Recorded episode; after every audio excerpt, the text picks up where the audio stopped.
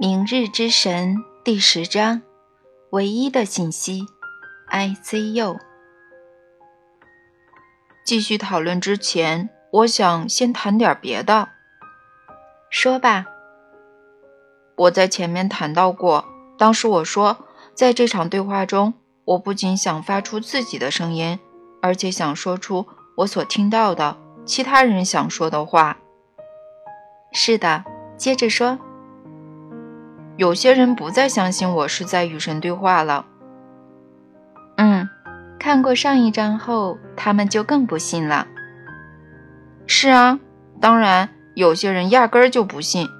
但是现在，就连那些最初相信的人也会说：“我现在不是在与神对话，我已经失去了与神的联系。”你知道为什么有些人那么说吗？知道。有两个原因，第一是因为你正在讲的一些东西，是吗？人们说神不会谈论真实世界的东西，比如政治、经济、教育等等，所以当你谈论这些东西时，他们说那是我在借用你的嘴说我的话。我明白，当然没有任何其他人曾经借用过神的嘴，是不是？其他作者都是直接听到了神的声音呢，是这么回事吗？差不多那样。是的，别的作者，指宗教经典的作者，都不谈政治问题、医疗问题和……哦，等一下，你真的读过那些经典吗？读过啊。那你没读到里面关于政治或经济传统、社会问题的评论吗？嗯确实读到过，他们涉及每一层次的所有话题，从我们该吃什么、穿什么，到我们该如何治理社会。所以呢？哦，那些评论是很久以前写就的，这赋予了他们更大的权威性。如果是今天写的，而且以前人们从未听说过，那他可能就会被当作异端邪说。就算按最乐观的估计。他们的作者也会被看作妄想症患者。现在我懂了，事情就是这样。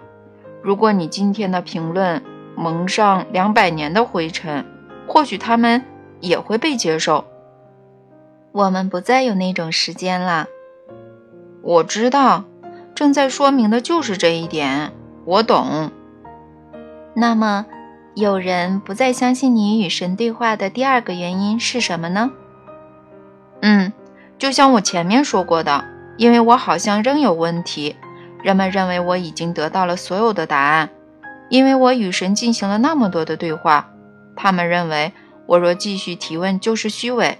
他们认为我已经知道答案了，我是在无缘无故的提问。其实我不是，像我所说的那样，我是在推测着提问。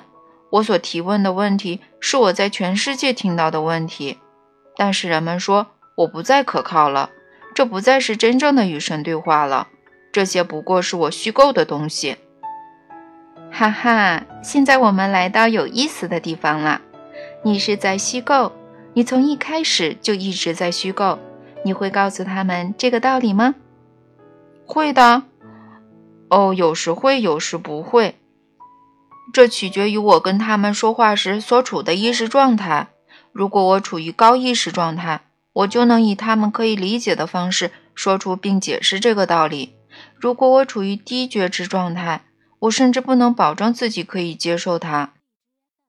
为什么不解释一下你所说的高意识和低觉知呢？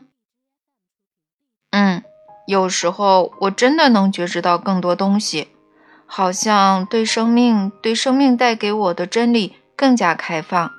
我无法解释我是如何到那儿的。当我到那儿时，我就会知道。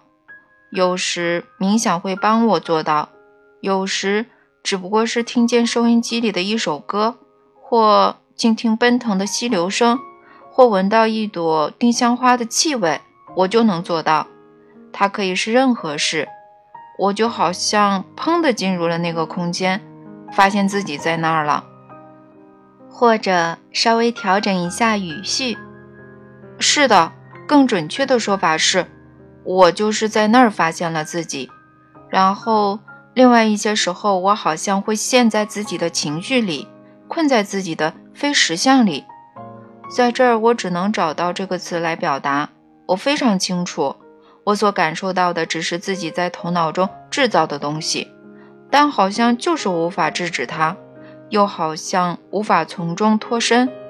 我所说的自己处于低觉知状态，就是指这种情形。在这种时候，我通常对别人的感觉相当迟钝，除了自己的感受，我觉知不到什么。而那些感受往往非常沉重。嗯，我是说，那种状态里，我所想的不是阳光和棒棒糖。我可能在为什么事情发愁，在为什么事情担心。嗯，或者我睡眠不足，在恍恍惚惚中走来走去，诸如此类的时候。总之，这就是我所说的高意识状态和低觉知状态。所以，当你处于低觉知状态时，你就无法接受这个事实，无法接受自己一直在虚构整个对话。是的，当我处在低意识或者说低觉知状态时，我就是做不到。可是，这是整个对话的要点所在，这是与神对话系列所有书籍的要点所在。要点就是你虚构了一切。至于你的书籍、你的成果、你的整个生命。他们都是你虚构的，你们都是如此，星球上的每个人都是如此，每时每刻都是如此。不自觉的人不会接受这个道理，你骂他们也不管用啊。我不是那个意思，在很多时候我也是他们中的一员。当我处于低觉知状态时，我也不接受这个道理，我无法明白它。我想说的是，最近这些天我一直处于高意识状态，但现在又不是了。你觉得你必须处于那种状态吗？有时候是的，有时候我那样觉得。我觉得别人期待我能处在那种状态中。你自己也那样期待吗？有时候是的。哦。停止期待将使你受益，不期待一直处于高意识状态，这是你将一直处于高意识状态的唯一机会。哦，你期待自己处在什么状态，你就不在什么状态；你期待自己成为什么，这种期待行为本身就妨碍你成为什么。你无法期待体验你已经在体验的东西。如果你在期待什么，那说明你并没有在体验它。你或者在体验什么，或者在期待体验，两者你无法兼得。而期待将你盼望的体验推入未来。记住这个道理：你期待什么，就将什么推离你。不去盼望一直处在高意识状态，或许正是确定的表明你在那里。所以。注意不要想象高意识是什么样。有时高意识看起来就像是不必处在高意识状态里。换言之，接受你当下所处的任何意识状态，反而可以是非常高的意识状态。当你不接受你当下所处的意识状态时，你就期盼更多，而期盼更多，不管是什么，总会降低你的意识状态。因为它使你感觉到你现在没有你所期盼的东西，因而你无法全然的快乐。这是关于你的一个谎言。无论事物现状如何，你总是可以全然的感受到快乐。大师都知道这一点。可是，如果是这样，那还何必去改变现状呢？当下感受快乐与选择改变现状并不相互排斥。之所以选择改变，不必非得出自评断、不满或忧愁，也可以只是因为偏好。纯粹的创造与评断无关，它只与欲望有关。记住，改变是一个叫做生命的过程。决定去改变，就是决定去生活，这是选择有目的的生活，这是选择成为改变的因，而不是成为改变的果。你可以制作出世界上最好的苹果派，而且仍可以追求制作一个更好的。你可以对这个世界有很多了解，而且仍可以追求了解更多。这叫做成长，而且促进成长的不是负面能量，而是正面能量。它不是出自评断，而是出自欲望；它不是来自不满，而是来自激情。生命需要更多生命的激情，这种激情就存在于你的内心。它是所有创造背后的驱动力，因此曾有这样的格言：勿评断，也勿谴责，却不曾有这样的话：别创造，也别改变。你无法不改变，你周围的生命亦如此。然而，虽然你无法制止改变，但你可以控制改变的过程，你可以控制你生命的改变过程，以及周围世界的改变过程。你改变自身生命的方式，以及改变周遭世界的方式，一直在定义你是谁，以及你现在选择做谁。你可以以两种方式改变世界：一种方式是拯救它，另一种是毁灭它。你们这个物种当下正在决定要以哪种方式改变世界。在这方面，在所有方面，你正在虚构一切。就是说，你在现场创造，你是创造者与被造者，是开头与结尾，是起点与终点。所以，将这一真相告诉你自己，告诉每个人：你并非一直处于他人可能定义为高意识的状态中。但是，当你处于这种状态中时，你需要明确的知道，你在创造你的整个生命，包括这场对话。但是，多数人仍愿意相信神与我们是分离的。所以，如果我说这些确实是我的虚构，那他们将失去对你、对我、对这整个过程的信心。你可以使用一种关于神的新理念，你知道吗？当你在描述昨日之神，一个活在你外部的神，一个与你分离的神，一个只听你说的神。明日之神将不是只让你说的神，而是与你一起说的神，两者有巨大差别。实际上，如果你还记得的话，这就是昨日之神与明日之神的第三大差别。我们复述一下好吗？三，明日之神一直与每个人交谈，然而与你一起说的神可能有歧义，它可以表示。你在与神说话，就像与神对话那样。它也可以表示神与你同时说话，就像跟我一起说。第一种含义关系到昨日之神，第二种含义将关系到明日之神。在将来，我们所感受的神、所想象的神、所相信的神，将是通过你们、你们所有人在所有时间对你们说话的神。而不是那个只让你们祈祷的神。当你们做出这种转变后，你们的世界一切都将改变，因为一旦以这种新思路看待神，你们将以新思路看待彼此。因为如果你们认可神通过你们向你们说话，那么你们将只能以一种新的目光看待彼此。而且，当你们以这种新的目光、以这种新的思路看待彼此时，你们将把彼此看作光，看作路，然后你们将不再像从前那样对待彼此，一切将因此而改变。你们的认知所发生的这种简单改变、简单转变，将改变每一件事。这可不像什么简单转变。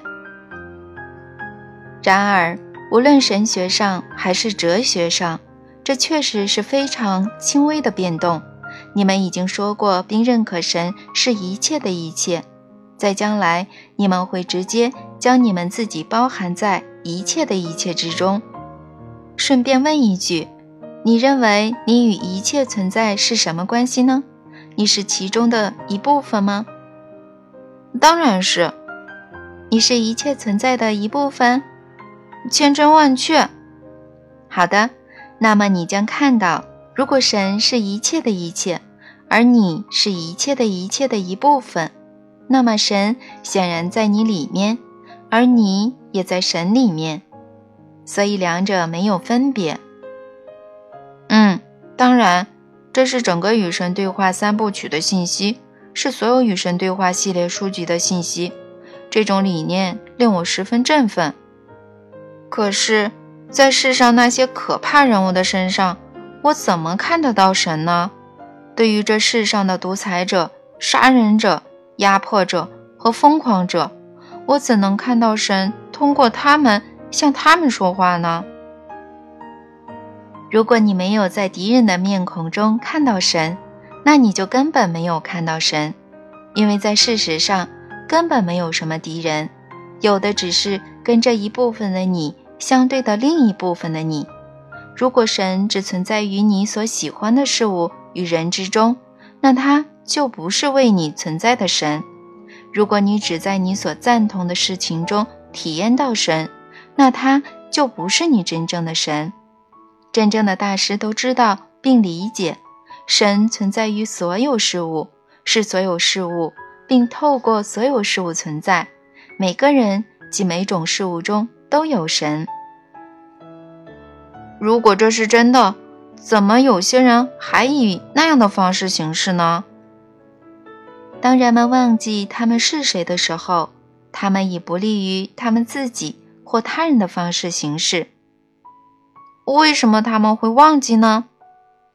因为有人这样教他们，因为有人这样告诉他们。你们古老的文化故事告诉你们，你们与神是分离的，所以时至今日，现代社会大多还在向后代复述这个故事的某个版本。这是忘记与一起循环的组成部分，而这个循环就是生命本身。记住我说过的话，你在一个圆环之上运动，从全然的知晓到忘怀的空无，再到全然的知晓。从合一到分离，再到合一；从完全有意识到无意识，再到完全有意识。这种运动，这种过程是来与去，是出与没，是有与无，是你们所谓的生与死。但是如果人们以伤害我们的方式行动，我们怎么办呢？让他们忆起他们的真我，真正是谁？但是首先，你必须忆起你的真我，并据此行事。当人们伤害你时，那常常是达成和解的机会。如果没有自己认为的正当理由，极少有人会故意伤害他人。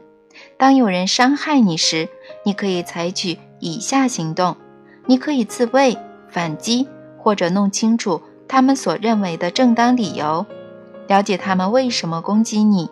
寻求彼此和解和相互谅解，通过合作重建双方关系。我已经在这里和其他作品中说过，任何攻击都是一种求助。当你理解这一点之后，可以马上开始了解他们在求助什么。你甚至可以直接问：“请告诉我，什么使你这么受伤，以致你觉得必须伤害我才能疗伤呢？”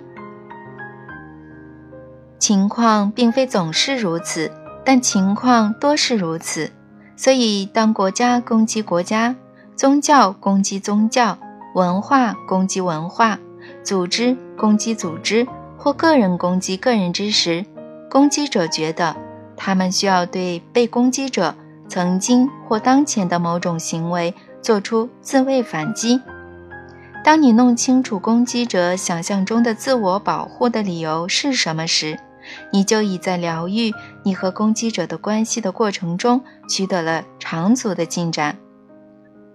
疗愈打开通往认可的大门。